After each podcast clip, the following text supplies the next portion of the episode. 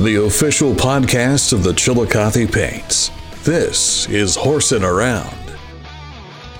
The latest inside information from the Paints and the Prospect League.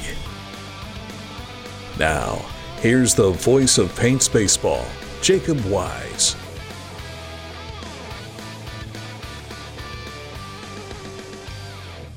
Welcome into another edition of Horsing Around a Chillicothe Paints baseball podcast. Paints infielder Alex Ludwig is our guest this week, and you'll hear our conversation a bit later in the show. Week two is in the books, the first full week of games this season, with games going on Tuesday through Sunday. The first week of the season was just Thursday through Sunday, so the first time we've had to go for a six day stretch. Chillicothe started the week off with a 10 1 win on the road against the West Virginia Miners down in Beckley, West Virginia. Paints really just took advantage of a ton of walks, scoring eight runs in the second inning. Chillicothe had a 10 1 lead after three innings. We thought we might get out of there a little bit earlier uh, from West Virginia because of a potential run rule, new rule this year in the Prospect League. But no one scored the rest of the game, so the Paints won 10 to 1. Drew Wilson had two hits in that game, while Isaac Bear and Ben Gabor each collect two RBIs. Brad Dunn got the win after four innings of scoreless relief. On to Wednesday, the Paints were supposed to play the West Virginia Miners at VA Memorial Stadium in Chillicothe, but that game got rained out. It was just a one trip for West Virginia, just one day. So you wanted to make sure there were some issues with the weather forecast. It's supposed to rain all day. You want to make sure you, you know, don't put them on the bus and make them drive all the way here and then not to play a game and turn around and go home. So that game was rained out a little bit earlier. It will be made up though as part of a doubleheader starting at 6 o'clock Thursday, June 10th. So, coming up this week. Thursday, this past week, the Paints hosted the first place Champion City Kings at VA Memorial Stadium. After being dead offensively basically through the seventh inning stretch, the Paints scored three runs in the seventh and three runs in the eighth to grab a 6 5 come from behind win. That snapped a five game win streak for the Kings. Two more hits for Alex Ludwig in that game. You'll hear from Alex here in just a little bit. Mitchell Vincent came into the game to pinch hit. He had a two run double. Riley Priest got a pinch hit, two run double as well. Jake Norris was solid on the mound as the starter. He allowed just one run on two hits and struck out three. Over six innings, he got a no decision because the Paints scored late. Brad Dunn, though, again got the win in relief for the Paints, while Ruben Ramirez earned his first save with a scoreless ninth inning. It was Trey Smith who got the game winning RBI on a sacrifice fly in that one. And here's how it sounded on WXIZ. The Paints were dead offensively through six innings tonight. They've come alive here in the last two.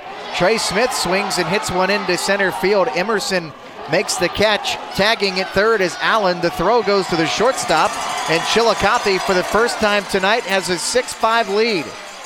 So after that one, the Paints then went to Champion City on Friday, and well, we're not going to talk much about that one. The Paints were run ruled for the first time this season.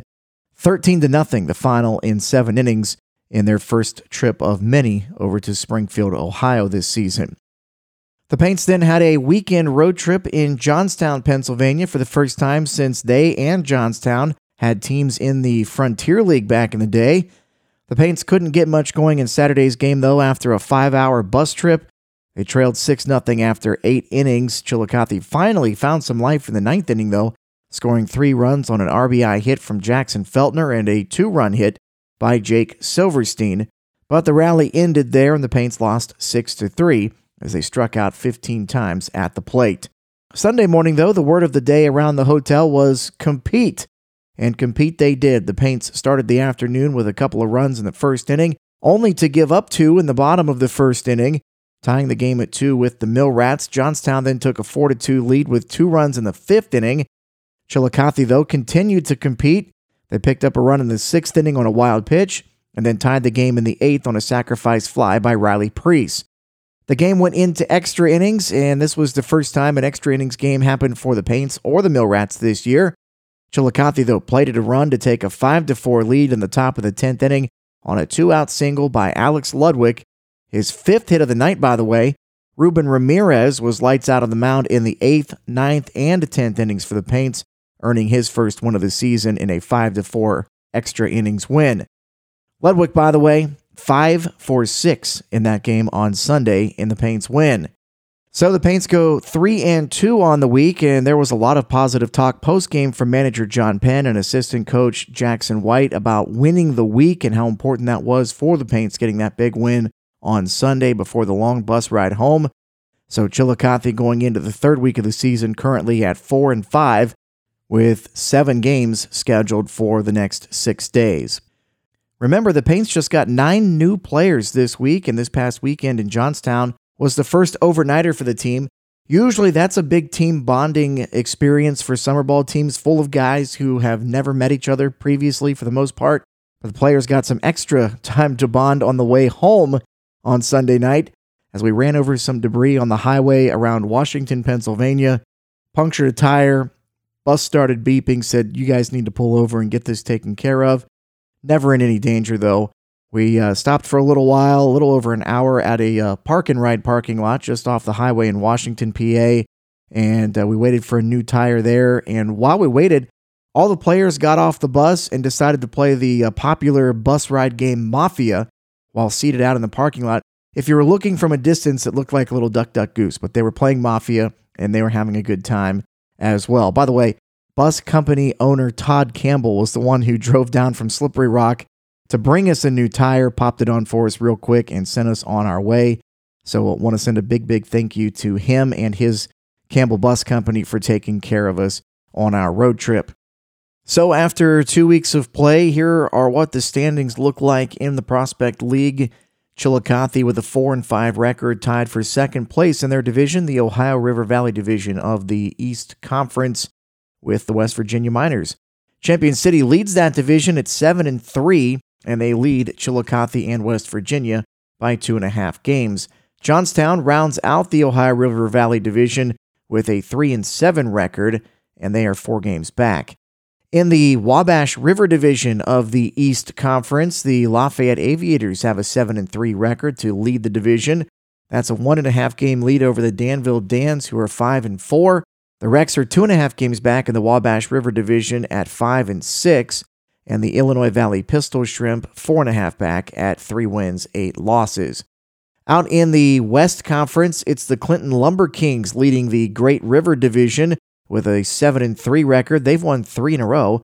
Normal has won 4 in a row. They've climbed into second place in the Great River Division, just a half game back at 6 wins, 3 losses. Burlington has dropped 2 straight. They are 6 and 4, and the Quincy Gems round out the Great River Division in the West, 5 games back with 3 straight losses at 2 wins, 8 losses. That's the worst record in the league so far. Also in the Prairieland division of the West Conference, the O'Fallon Hoots and the Springfield Sliders are tied for the top spot at five wins, four losses. O'Fallon has lost three in a row. Springfield had won three in a row, but they lost on Sunday to snap that streak.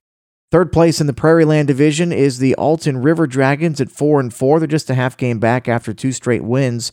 And the Cape Catfish round out the Prairieland division, a game and a half back with 3 wins, 5 losses. They won their game on Sunday. Chillicothe uh, on the road for the majority of this upcoming week.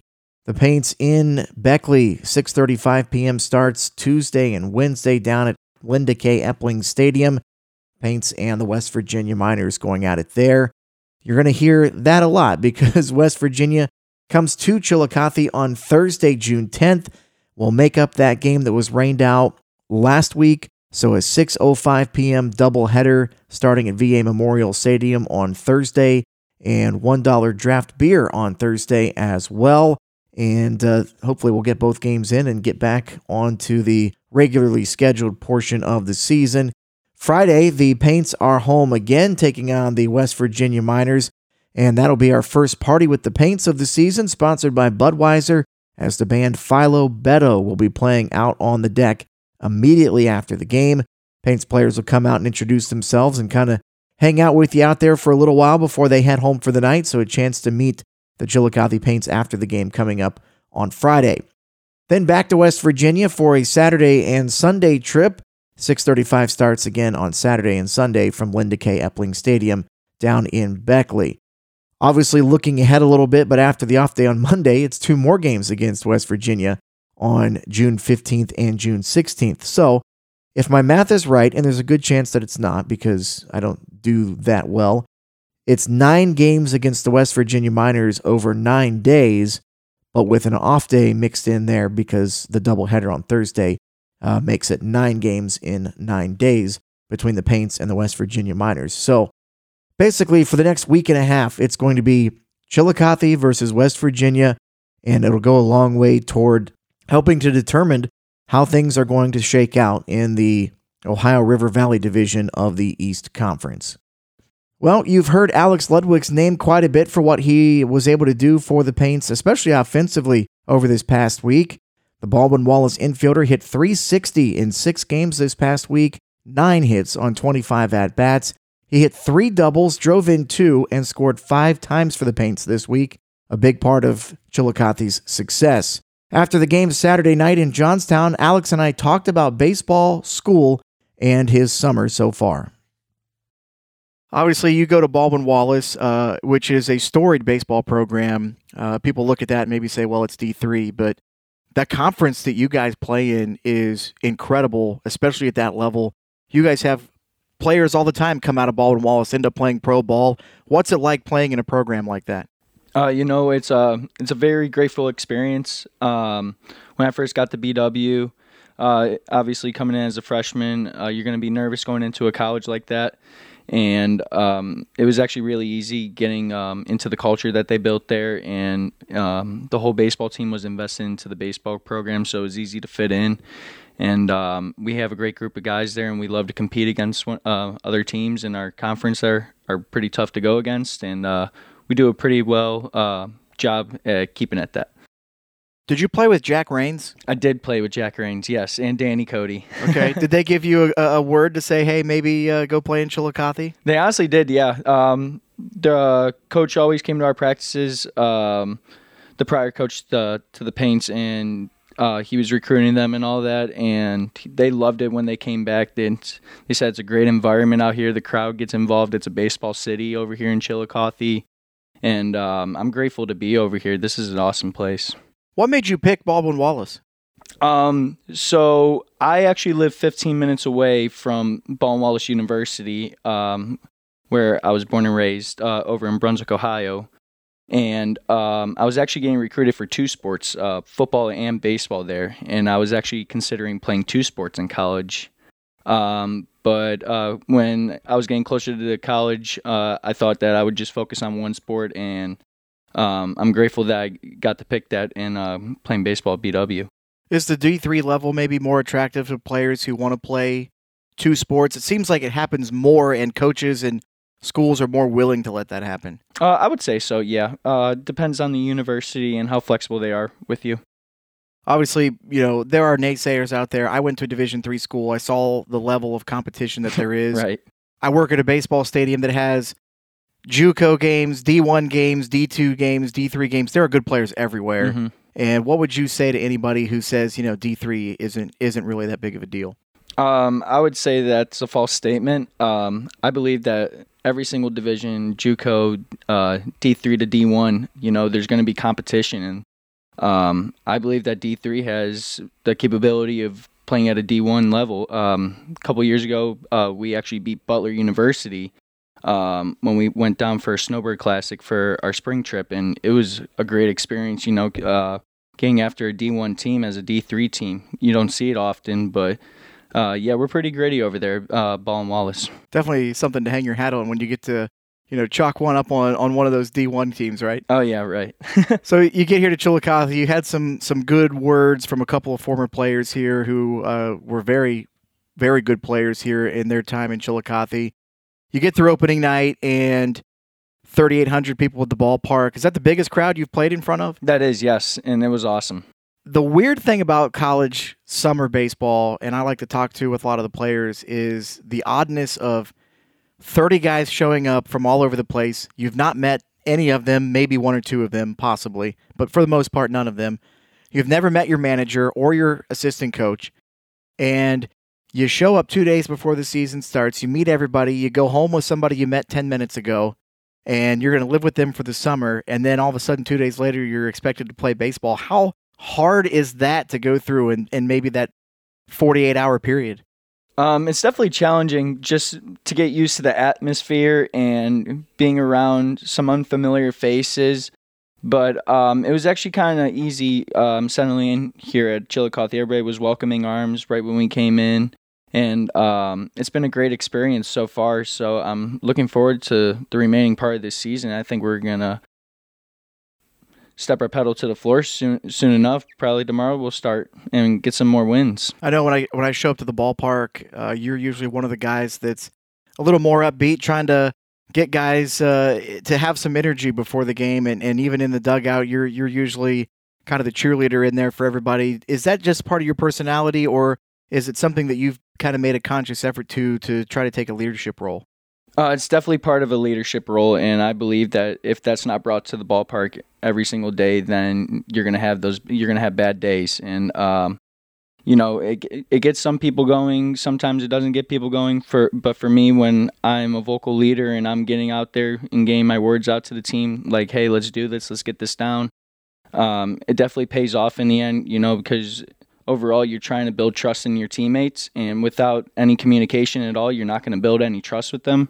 So I think um, effective communication on a baseball team is one of the biggest things, especially when you're going into a season where you don't know any of the guys.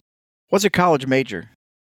Uh, my major is business administration, and I'm double minoring in marketing and entrepreneurship. What's your plan post baseball?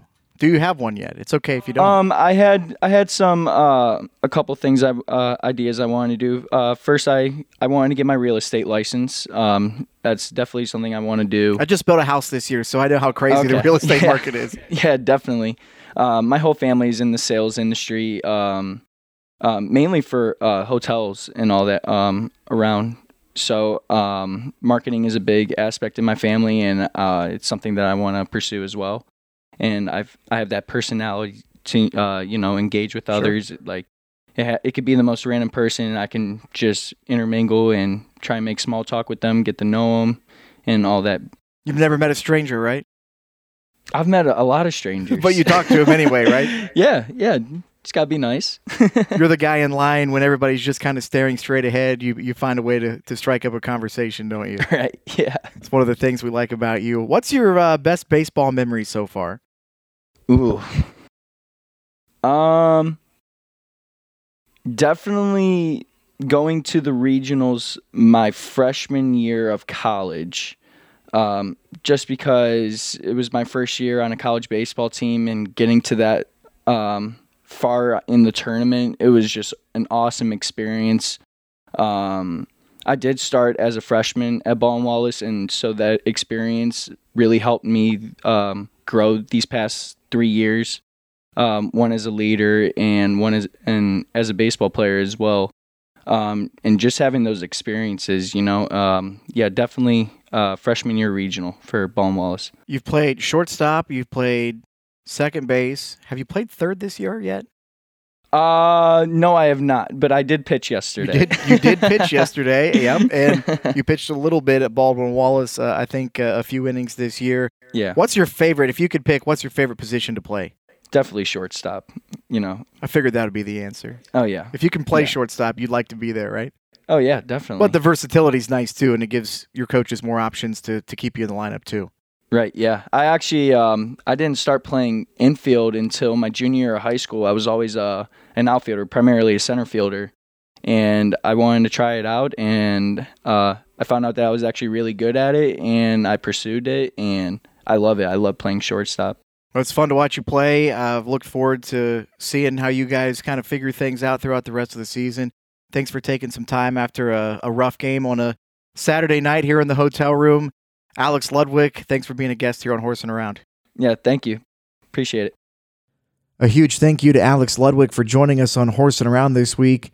And by the way, the day after we recorded that interview in the hotel, he went out and had five hits. Just saying, probably a coincidence. I'm not taking credit for it, but I'm not not taking credit for it either. We did get a mailbag question this week before we uh, call it a week here on Horsing Around. A fan that asked to not be identified by name she had read an article about how umpires in the major leagues and in the minor leagues use mud to rub down baseballs before each game. Wanted to know if the same is done in the prospect league. The answer is yes. While we don't necessarily use the same exact stuff that they use in Pro Ball, umpires or clubhouse attendants do use a mud and water mixture to rub brand new baseballs.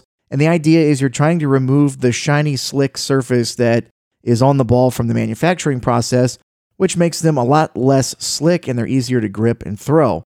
There's actually an official rule addressing this for Major League Baseball.